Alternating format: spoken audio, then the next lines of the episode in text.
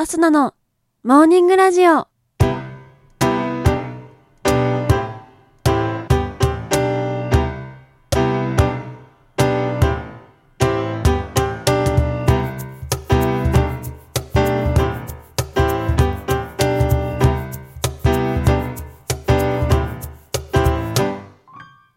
皆さん、おはようございます。そして本日、11月15日、月曜日、お誕生日のあなた、おめでとうございます。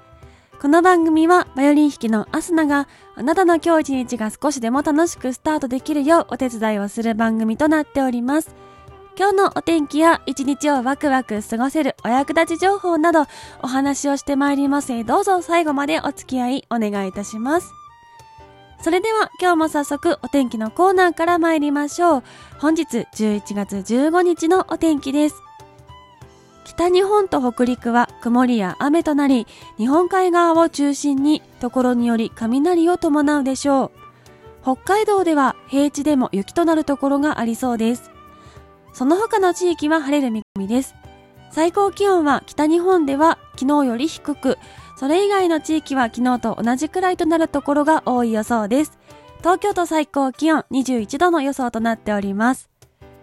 それでは次のコーナーに参りましょう。毎日が記念日のコーナー。本日11月15日の記念日はこちら。七五三、かまぼこの日、航空がん検診の日となっております。七五三、こちらはそれぞれ数え年で、男の子は3歳と5歳、女の子は3歳と7歳の年に成長を祝って、神社や寺院に参詣する祝辞となっております。3歳は髪置きといい髪を伸ばすこと、5歳は袴着といい初めて袴をつけること、7歳は帯時計といい本仕立ての着物と丸帯という大人の装いをするなど、年齢によってそれぞれ祝い方に違う意味合いがあるとされております。また、もともと旧暦の11月は、実りの成長を神に感謝する日だとされており、7たす5たす3が15なことと合わせて、子供の成長を祝う七五三は、11月15日に行うのがいいと言われておりました。しかし近年は特に日付にはこだわらず、10月から11月の期間中に行うのが一般的となっております。ちなみに七五三に関連した記念日として、家族揃って着物を着てほしいとの願いから着物の日、七五三の食事には子供たちに昆布を食べて丈夫になってほしいとの願いから、昆布の日にも制定されております。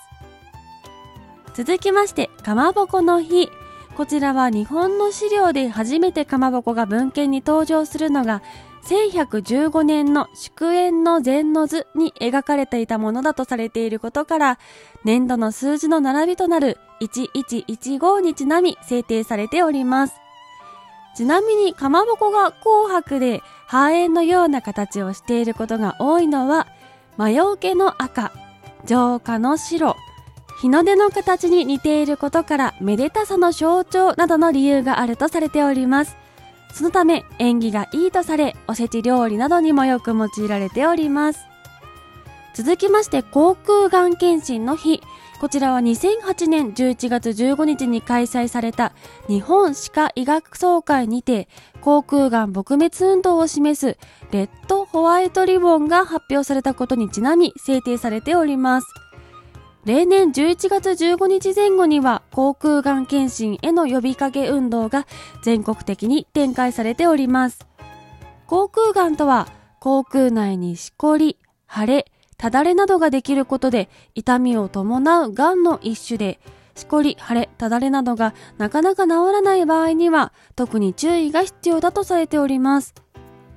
その他本日11月15日は狩猟解禁日、生コンクリート記念日、のど飴の日、いい遺言の日、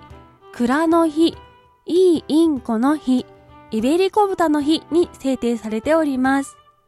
それでは次のコーナーに参りましょう。ちょこっとトリビアのコーナー。今日はかまぼこの日ということでしたので、日本全国のいろんなかまぼこをご紹介していきたいと思います。かまぼこというとパッと思いつくのは紅白の板付きのかまぼこだと思いますが、実はかまぼこにはたくさんの種類があるんです。今日はそんな日本各地に伝わるかまぼこをご紹介していきます。まず一つ目、蒸しかまぼこ。こちらは最もポピュラーないわゆるかまぼこです。お正月などで食べる紅白板付きのかまぼこをはじめ、富山の昆布かまぼこ、中国四国のすまきかまぼこ、関西地方の蒸し焼きかまぼこなどがあります。続きまして、焼きかまぼこ。こちらは製造過程で蒸さずに焼いて作るのが特徴です。宮城県の笹かまぼこ、和歌山県の南波焼き、京阪神地方の焼き抜きかまぼこ、大阪府の梅焼き、山口地方の白焼きかまぼこなどがあります。おせちに入っている伊達巻きも焼きかまぼこの一種とされております。続きまして、ゆでかまぼこ。